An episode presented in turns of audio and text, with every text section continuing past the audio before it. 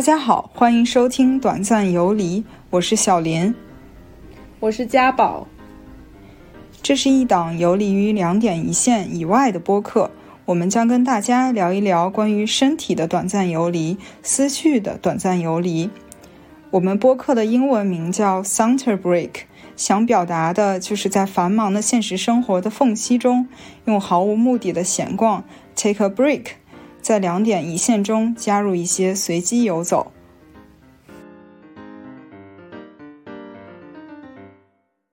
我们到底是卷起来还是躺平？嗯呃，通常情况下我都是处于一个仰卧起坐的状态，就是。跟我聊这个问题的人就说，仪式感会给生活画一些里程碑，你就会感受到时间是在流逝的。对，就是张岱先想到一种生活方式，然后所有的人都趋之若鹜，然后都在 copy，然后自己也想火一把。对，结果张岱没有拿到那个商单的那个钱。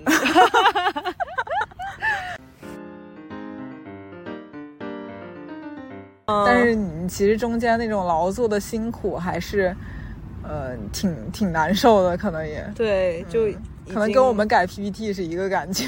对对对。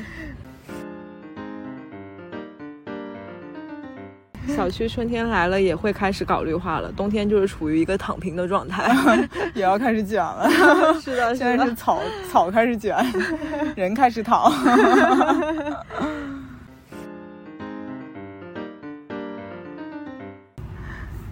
各位听众，大家好，这一期节目大家可能会听到我们周围有一些背景音，可能有鸟鸣，有风声，还有小朋友打闹的声音。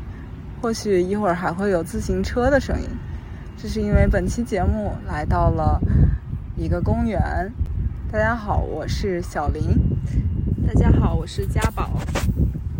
我们现在所处的环境就是在一堆小紫花当中。对，这些小紫花可能有什么诸葛草，还有什么紫丁，呃，紫花地丁，嗯。对，然后周围还有很多挖野菜的老爷爷老奶奶，然后刚刚还看到他们进行了交流，自己挖到了什么菜，哪些是什么品种可以食用的。就我我们录这期节目，其实完全是呃一时起意，就选择在在这个公园，因为刚才经过的时候看到这边有一大片的紫花，没有想到这些紫花其实。它的植物是都是可以吃的，就可以做呃拿摘回去当凉拌菜。嗯，我觉得这个就很神奇，就是 可能是不是中国人的一种特征，他看到一个东西就会想它能不能吃，对它的使用价值。嗯，然后正好我们这周呃这这期也想聊一聊，就是呃为什么我们会那么喜欢去看一些呃书写田园牧歌的文艺作品。视频、呃，书籍、电影等等。嗯，其实我觉得这个如果一直往上追溯的话，可能我们知道的就是陶渊明。就陶渊明，他是一个魏晋时期的人，但是怎么说？有句话就是，有的人死了，他却一直活着。他其实活在我们每个人的生活里，活在现在的文艺作品里面。对，然后以至于已经变成了一种，呃，淡泊名利，然后生活在。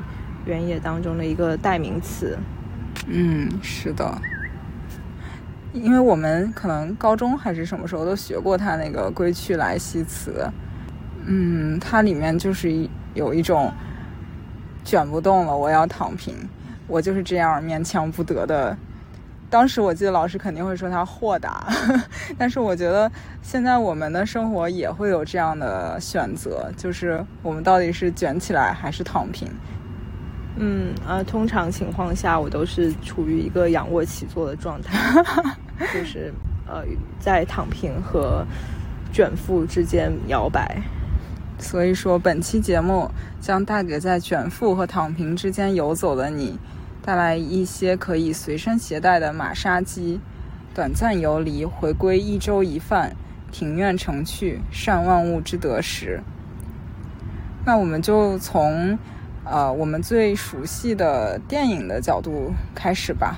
最最开始会想到要聊这个话题，是因为呃，我跟小林同学都很喜欢电日本的一个电影叫《小森林》，然后他讲的是一个呃一个女孩，她曾经在东京生活过，然后又选择回到了她的故乡小森，然后呃去每天呃沉浸在他的一日三餐的劳作当中，嗯。我觉得这个电影就是我一直很喜欢的，从我上学开始，我觉得它对我来说真的是一个随身携带的马杀鸡。就是每当我觉得 emo 了，就会拿出来看一看。它给我的就是这种安慰的感觉，或者是有一个比较俗的词，可能叫治愈的感觉。就是因为它里面首先田园风光啊特别美，它那个地方叫小小森啊，确实是。呃，森林环抱的一个地方，那个地方在夏天的时候就会非常潮湿，嗯，可能也是因为它这个森林环抱的原因。那么他们就会进行一些呃除湿活动，但可能我们现代人可能就放一个除湿机，但是在呃他们家的话，他会用烧炉子来通过真的火的炙烤来去掉房子里面的湿气。嗯嗯，但是这个时候呢，他会在就恰好利用这个炉子来做面包，所以这种生活给我的感觉就是，我们可能不需要想太多，就是顺应这个季节，顺应生活，就可以得到自己想要的日子。所以我觉得这对我们 卷卷的人来说也是一种安慰。嗯，你在里面印象最深的情节是什么呀？印象最深的情节肯定是，就除了他那些非常美的画面以外，印象最深的就是他们会，呃，他妈妈给他的信，就是因为他妈妈是相当于不告而别，在他小时候，那他自己也很奇怪，就是为什么他妈妈呃来到这个地方，然后又不告而别，他妈妈在信里面就解释了，说自己当初其实跟女主一样，都是有一种。逃避的心态回到自己的老家，那他觉得以这种心态回到这么美的一个地方，其实是对小森的不尊重。嗯，然后他又觉得在这个地方可能看似我们一年四季都在做做同样的事情嘛，就是劳作啊，养育儿女，然后一年四季就是一个巡回，今年春天做的事，明年春天又会重复一遍。可能很多人觉得这是一种重复，但是他妈妈在信里面说的一个观点就是，他觉得这不是走圆圈，而是在螺旋上升。就是，嗯，比如说你这一年过去了之后，你并不是什么都没有留下，可能你的孩子长大了，然后你收获了一些，呃，冬天的柿子，然后秋天的栗子，每个季节都有很多收获。他觉得这对他来说也是一种滋养，他又有勇气，或者是又有动力再出去闯一闯，给我带来了一些鼓励吧，相当于。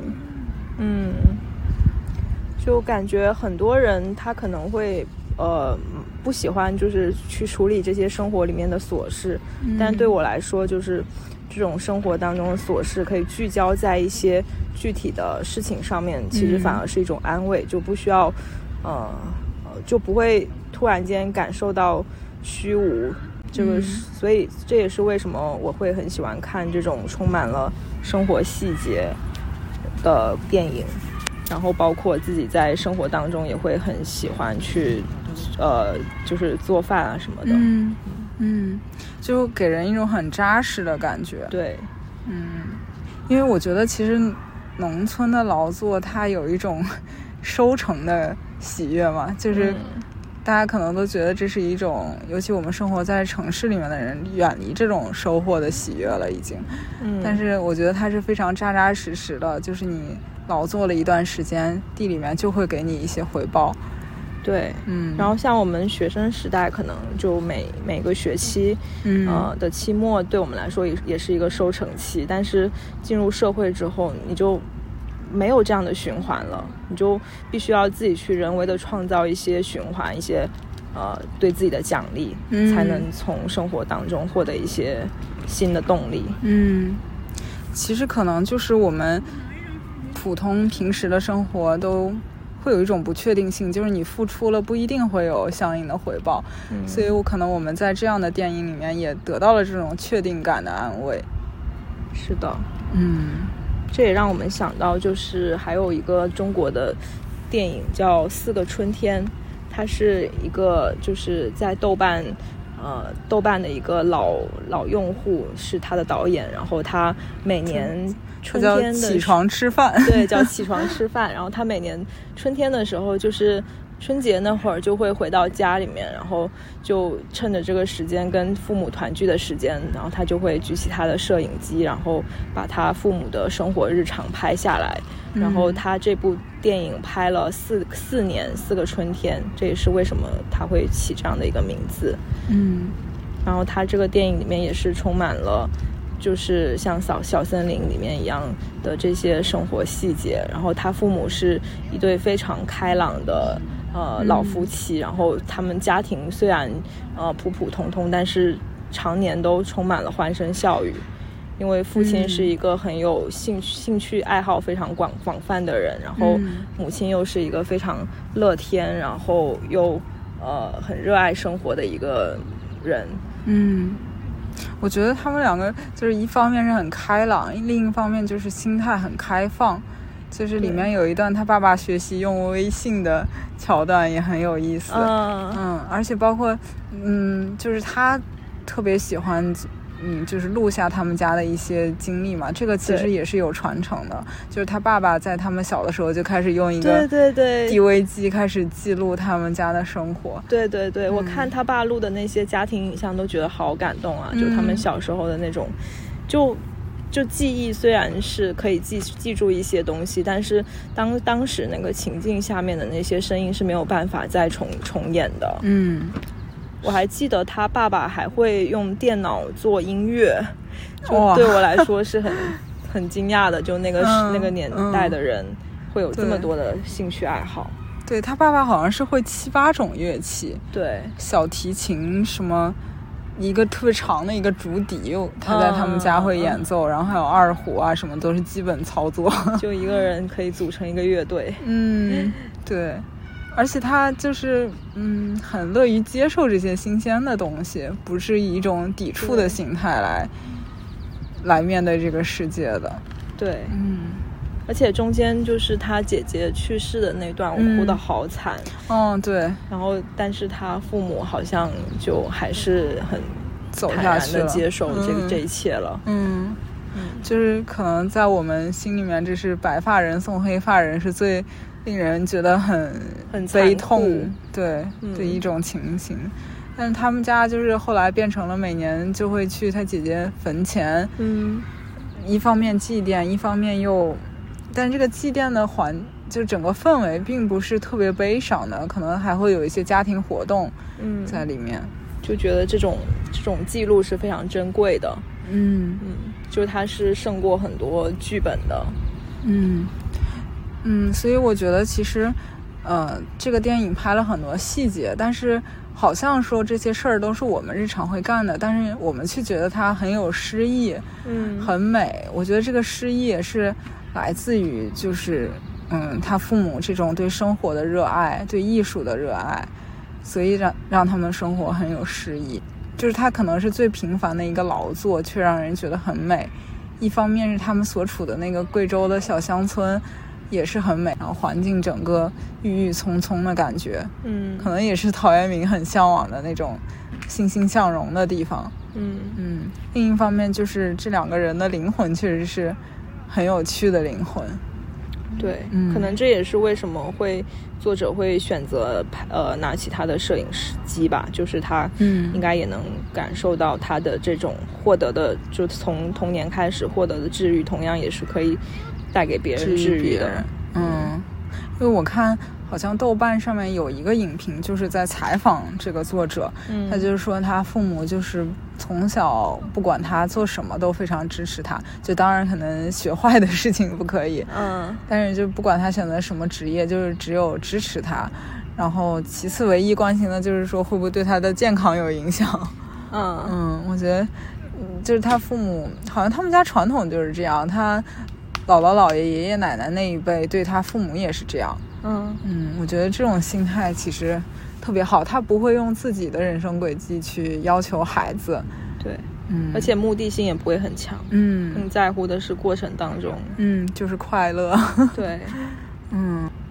然后说到呃这个电影，我们还想到就是其实失之愈合也拍了很多这种充满生活细节细节的电影，就。他之前拍过像《步履不停》，还有《比海还深》，都是里面有一个母亲的角色是树木希林演的。嗯，就她是一个很其貌不扬的一个老太太，然后看起来平平无奇，就有点温吞慢慢的，但是其实又很坚强。就是生活当中不管什么事情，好像都可以看淡。然后呃，印象很深的就是他经常会在呃厨房里面忙忙碌碌的，然后。做什么呃玉米天妇罗啊之类的，嗯，然后就他呃可能是也是失之愈合的手法很好吧，就是他一开头就是先会有那个炸炸天妇罗的声音，然后就拍到他的手，然后最后再引到这个整个厨房里面，然后慢慢的就是他的家人加入进来对话，就。让人想到那个《饮食男女》里面也是一开始是以那个 从鲨鱼开始，对对对，然后一系列各种骚操作之后，然后才引出了这个故事。嗯嗯，我觉得还有点不一样，就是《饮食男女》里面那个真的非常的炫技，就是他爸爸本来是个大厨嘛，就是可能做的都是大菜，但我觉得日本的电影很少会拍这种，他都会拍一些非常家常的。呃，比如说像纳豆啊、天妇罗啊这种这种小菜，但是它都能拍的好像非常精致。对，而且他们好像非常善于给食物，就是。呃，赋予它就是除了食物本身之外的一些意义，比如说，呃，我前几天跟朋友就是在外面吃饭，然后他点了一个波子汽水，然后他说他之所以点这个是因为之前看那个《海街日记》还是什么，就里面是《海街日记》还是《小偷家族》小偷家族里面有这个。对，然后他们好像是洗完澡之后一起去。去市集，然后买一个波子汽水，就就会就这个很，其实也喝起来也没有什么特别的，对，但就会让人想到那种夏天的凉爽。嗯嗯，是是，是一个很成功的营销。对对对，小偷家族里面有一幕，就是那个他们家的小哥哥会取出来那个波子汽水里面的波子，嗯，就那个玻璃球，然后。可能他们家里面确实没有什么钱给他买玩具，但是他和妹妹就会看着那个拿手电筒照着折射出来的光，就可能是一种童童年的趣味。嗯嗯，对，我觉得日本人确实对是。还有，我想起来另外一个日剧叫《银之光》啊，对，就看完那个之后，我就会特别想喝啤酒。对，就是下了班之后，然后换上很舒服的衣服，然后啪打呃，而且而且那个啤酒一定要是一个易易拉罐的那种，然后就那个开的瞬间好有快感，然后坐在他们那个很凉爽的后院。嗯嗯，我觉得日本人心中这种对食物的感激或者是什么，对，也是他们的一种。就是幸福感的来源，就是我们可能吃饭的时候，吃饭之前不会说我要开动喽，然后吃什么都会说哦一心，但是他们就是很有仪式感，对对对，可能有时候会觉得有点做作，嗯，但是仪式感就是一种做作吧，嗯嗯嗯，我之前还跟人讨论，就是仪式感。就是为什么这种重要？就是我其实是一个不太有仪式感的人。嗯，跟我聊这个问题的人就说，仪式感会给生活画一些里程碑，你就会感受到时间是在流逝的。嗯，不然的话，就是比如说像这两年、这三年，我们就会减减少很多仪式感，包括有的时候可能过年都不会回家。嗯，就会有点觉得啊，一九年是不是去年？嗯，对对对，是的，是的。嗯，所以我觉得像这些。电影里面或者是电视剧里面一个比较重要的带来诗意的部分，可能也是仪式感。就比如说，呃，像《四个春天》里面，他妈妈每年会做那个熏肠，嗯，然后很多活动都是全家总动员一起做，这可能也是一种仪式感，然后给他们生活里面会带来很多难忘的回忆。就比如说，如果相反来说，就是做个宣传嘛啊，做就做吧，做了我们就吃，然后每年反正都吃一样的，然后就把这个事情看得很平淡，就没有期待了。对对，嗯，就是就像我刚才说的，就是我们我们是很需要循环的，就需要一些节点来来呃确定自己的存在。是，嗯，不然就觉得时间好像没什么记忆的锚点。对对对，嗯，就这么过去了。对，以前我们腊八节不都会腌那个腊八蒜？对，也是需要一些时间的沉淀才能得到的食物。是，嗯，也会有一种踏实感。是。而且现在主要是我们很多食物就已经没有时节的，对，就就可以随时一年四季都可以吃到，就没有那个感觉了。但现在可能依托于那种就是生鲜生鲜 app 的的营销，营销对，就每到春天他就会说我们应该要吃一点春春年节的，比如说香椿啊什么。哦，对对对对，然后也在让我们。去寻找一种仪式感。嗯，是，这两天就看到卖青团，然后还有那个春笋。嗯，然后春笋会给你整整个一个礼包，就是腌笃鲜礼包。对对对对。嗯，然后我跟小林同学还很喜欢一个，就是以前的生活生活方式博主，叫张岱。对，就是他是一个特别会给自己找乐子的人。嗯嗯。就就他的感觉，他的爱好特别多，可能可能也是跟他的出身有关吧。对，就是一个无忧无虑的人，无忧无虑的富二代，不需要烦恼。富恩代，富恩代。嗯，对，虽然他他他的快乐可能集中还是集中在他的前半生，就把能玩该玩的都玩了。嗯，后半生就开始颠沛流离了。嗯，对。但反正看他前半生，确实觉得。完全可以做一个生活方式博主，而且都是我们普通人无法达到的乐趣。对，而且 他也有接地气的。对，而且他也确实就是成为一定形式上的 KOL。嗯，对，也不知道古代他是怎么传出来的，可能通过一些诗歌啊、一些作品，是不是口口相传？对，只能是口口相传了。他应该没有一个一个小红书账号。对。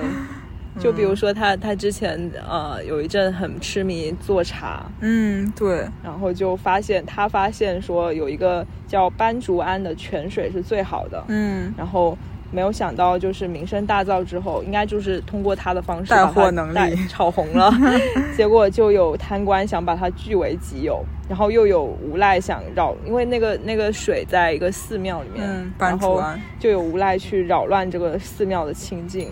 然后最后，那个僧人就为了就是结束这一切，就干脆把 毁灭吧，直接把那个井就就都别喝了，大家都别喝了，然后就。张岱这个 KOL 把一个泉水捧红，自结果自己也喝不上了。对，而且就是他们毁坏那个僧人毁坏那个泉水的方式是把一些腐烂的木头啊什么的都放进去。嗯。然后，但这件事儿呢，可能外人也不知道，只有张岱知道。嗯。但是后来呢，就是周围的人还会把那个泉水奉为圭臬，说啊这个泉水就是好，但它其实是已经被毁坏的，已经被污染的。哦，所以其实那其他那些人他只是就他自己没有品味到那个好。对，只是附庸张岱的风雅吧。对对对，跟随他而已。对，就像我们现在看小红书博主，他会教你说，呃，什么东西要怎么拍，然后呃，什么时候一定要去哪里才行，不然你就白活了之类的。啊，有道理诶，我觉得他周围那些人可能是一些呃二级博主。对，就是张岱先。就想到一种生活方式，然后所有的人都趋之若鹜，然后都在 copy，然后自己也想火一把。对，结果张岱没有拿到那个上单的那个钱，不仅没有拿到，自己还失去了。嗯嗯，他还我记得他还斗鸡，然后还因为在做奶酪，然后自己养牛。对，为了为了研究说怎么样把这个奶酪做的更好吃一点，那研究了好多方法，而且他特别搞笑，他研究到一个好吃的方法，他就干脆锁起来不让别人知道。他可能是吸取了那个茶水的教训。对。我觉得他还有一个特点，就是他玩这些东西，他都会结一个社团。嗯嗯，比如说他以前他学琴，就会有一个呃叫丝社，就是丝竹的那个丝丝社，然后学斗鸡也会拉一帮人跟他一起斗。对，我记得你之前看到那一段的时候，然后你还微信告诉我说：“哎呀，你看古代的富二代还有时间自己组乐队。”就我之前看到看到一段张岱自己说，我觉得还挺感动的。就是说，他说他写这些东西，他写这些经历，其实都是为了偶偶念一则，翻用自喜。就是可能虽然虽然他当时肯定没有预料到自己未来会。那么经历那么多挫折，但就就可能呃以前曾经经历过的这些幸福时刻，当时把它记录下来，然后之后就变成了他生活里面的一个止痛药。嗯嗯，对，所以我呃我就把这个这句话作为我朋友圈的签名。哇，我觉得我记录朋友圈就 就是这样的一个。意义是我最近还看说，就是呃，疫情两年，大家可能旅游都不太方便，不管是出国还是可能现在国内都会有一点困难吧。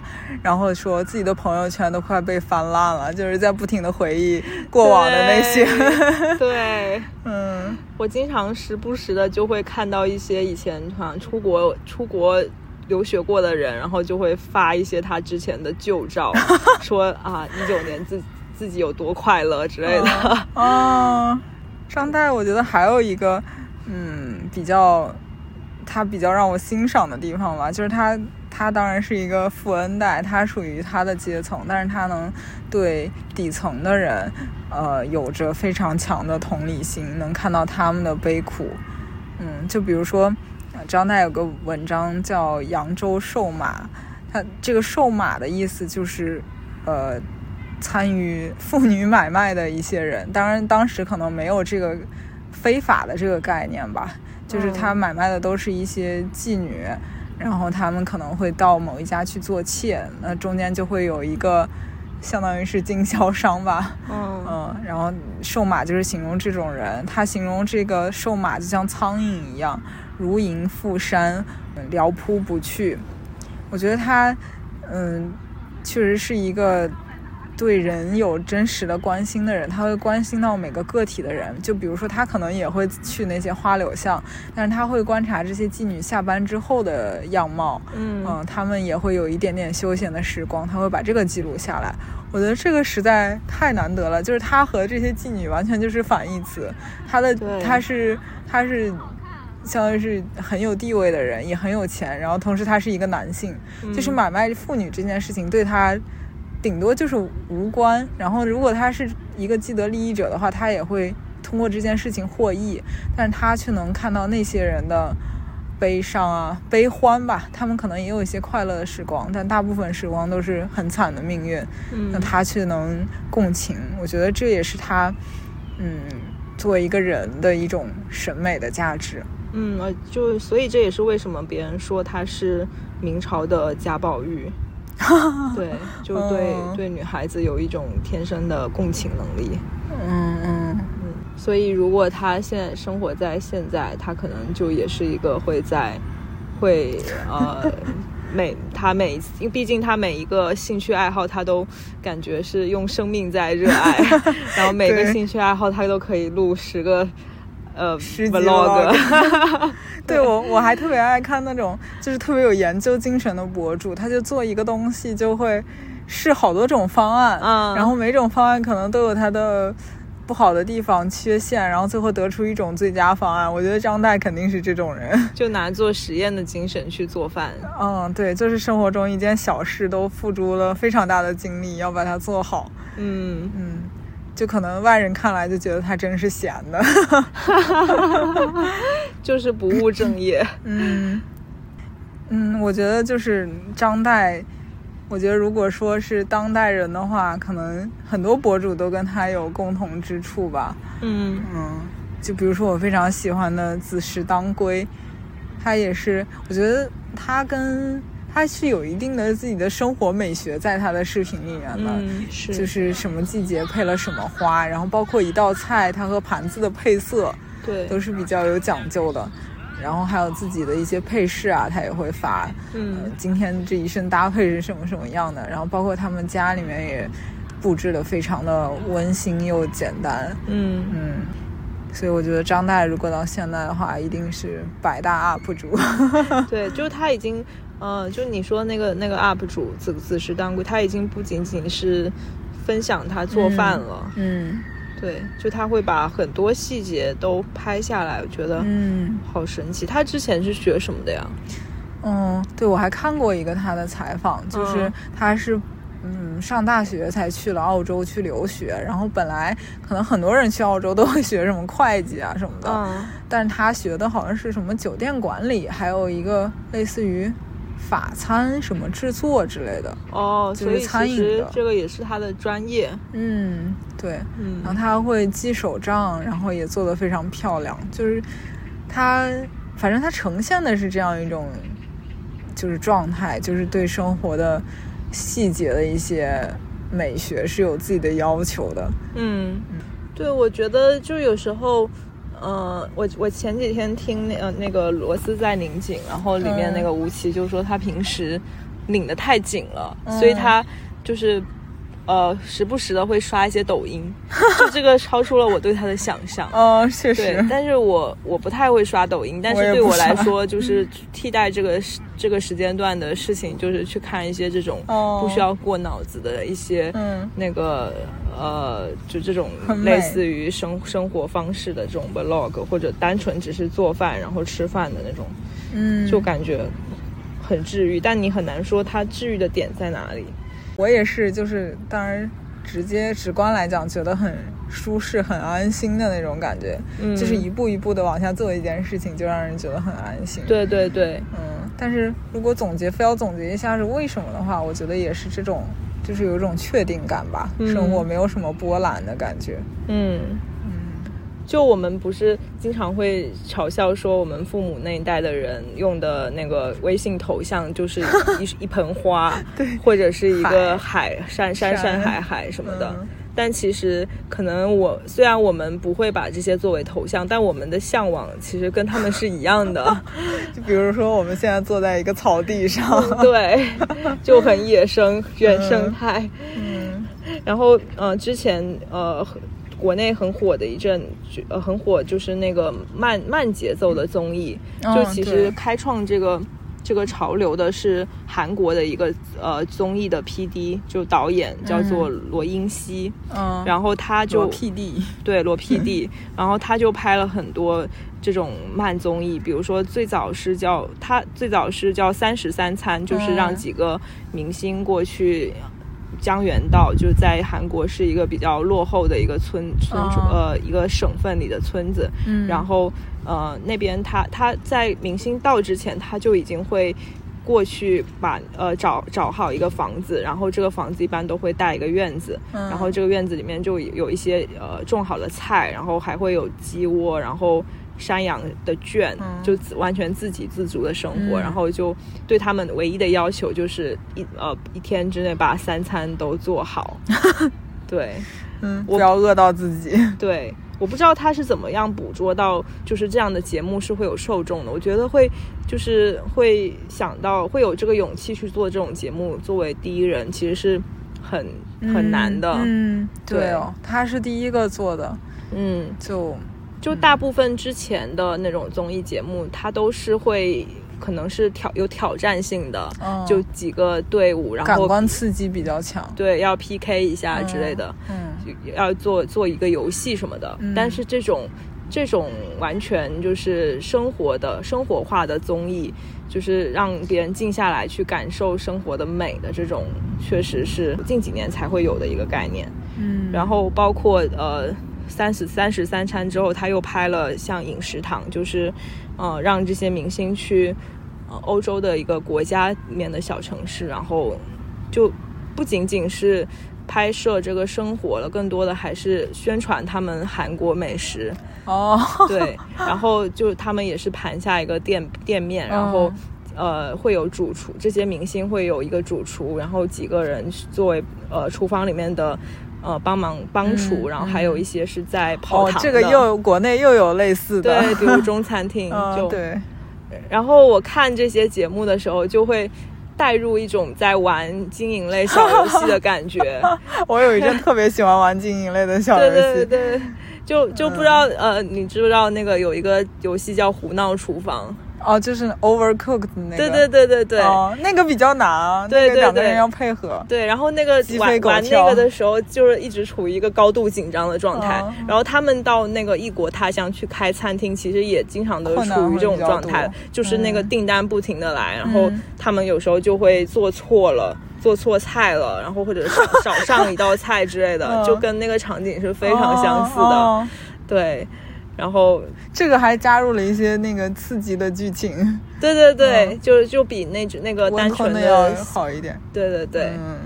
然后还有还有一个节目叫暑假，就是它是让也是让几个明星去那种村子里面，然后就。有一点点像三三十三餐吧，然后他拍的更像小森林一点，就比那个三十三餐还要温吞。哦，慢节奏。对对，就其实就完全就是综艺版的小森林。哦，嗯。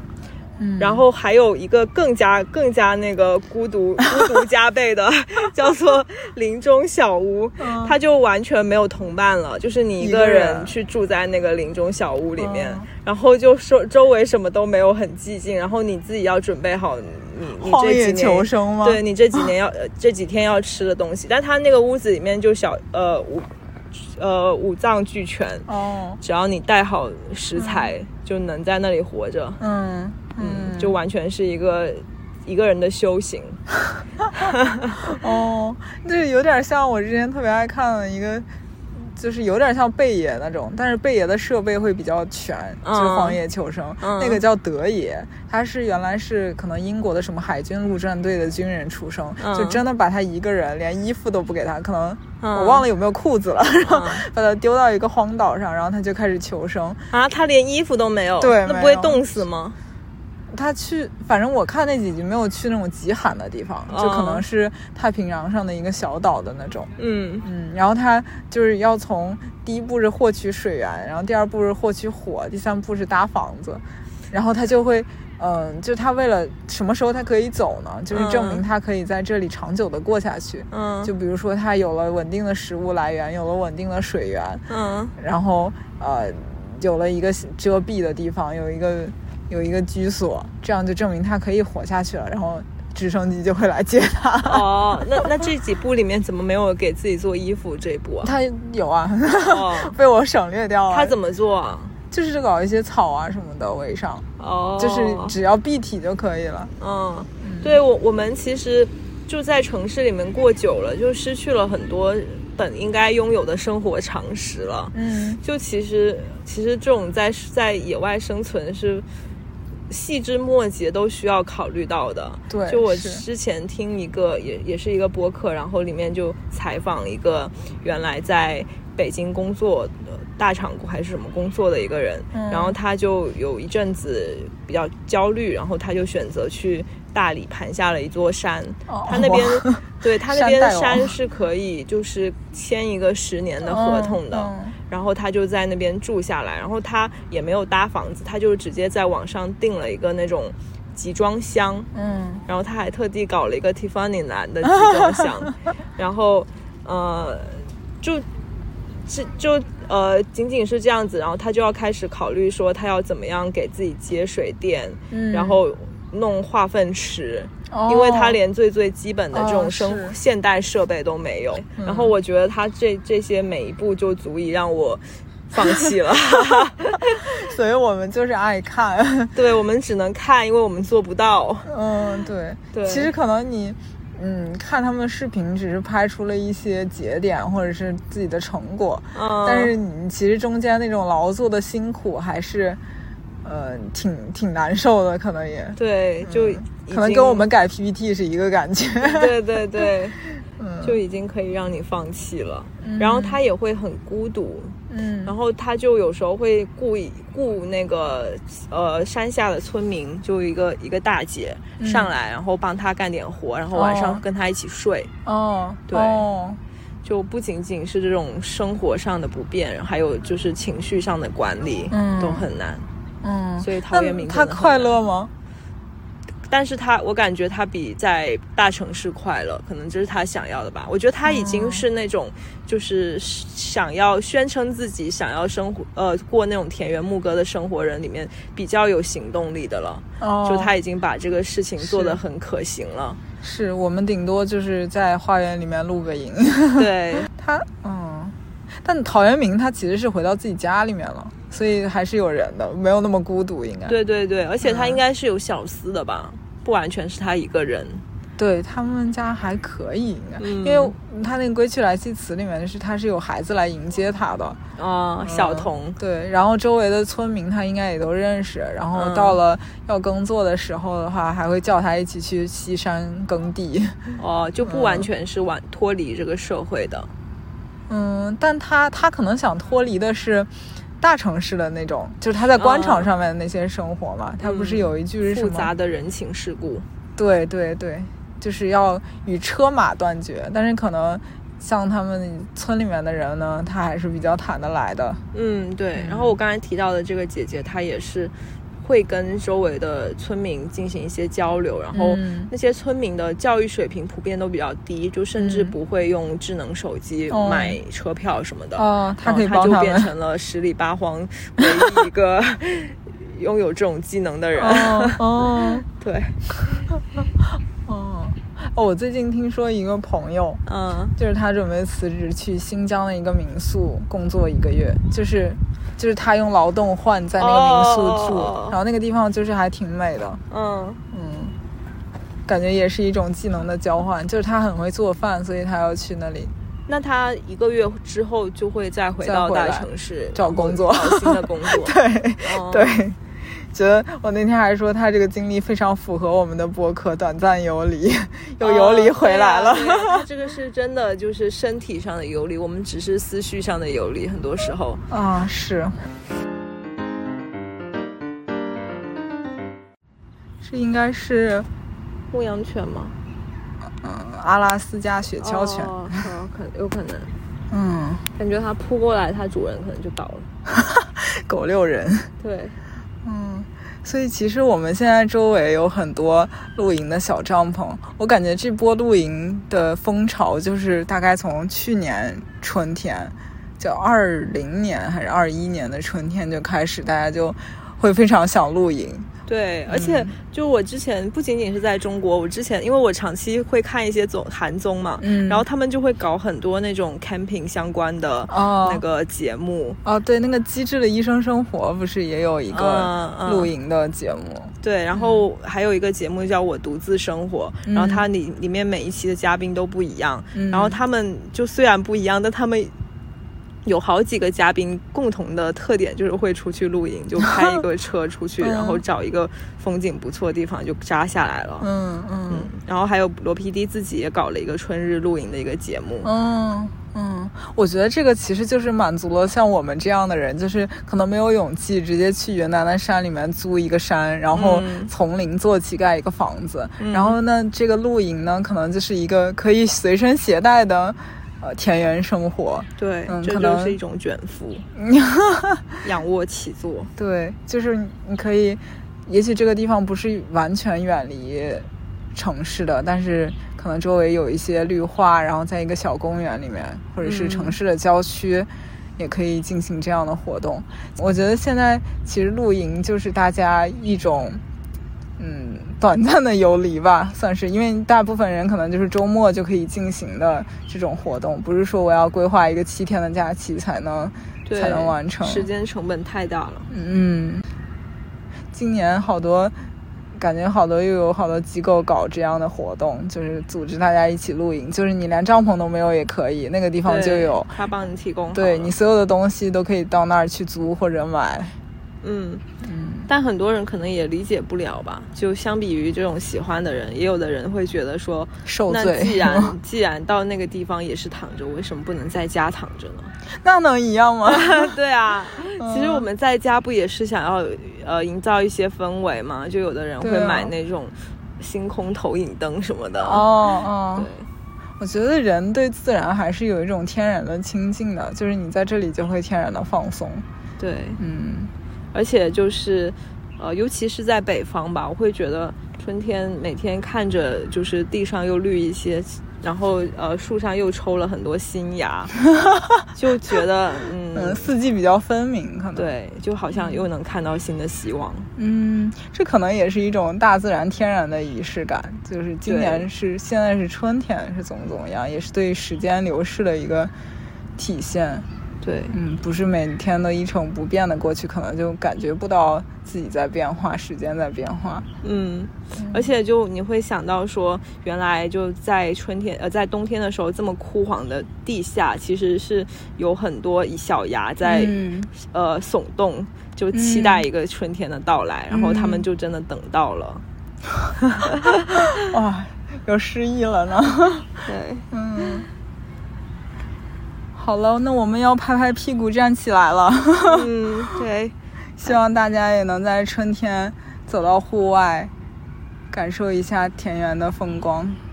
可能就是你们楼下的小区，小区的绿化带。对，小区春天来了也会开始搞绿化了，冬天就是处于一个躺平的状态，也要开始卷了。是的，现在是草草开始卷，人开始躺。好了，那我们节目就到这里，拜拜，拜拜，祝大家春天快乐。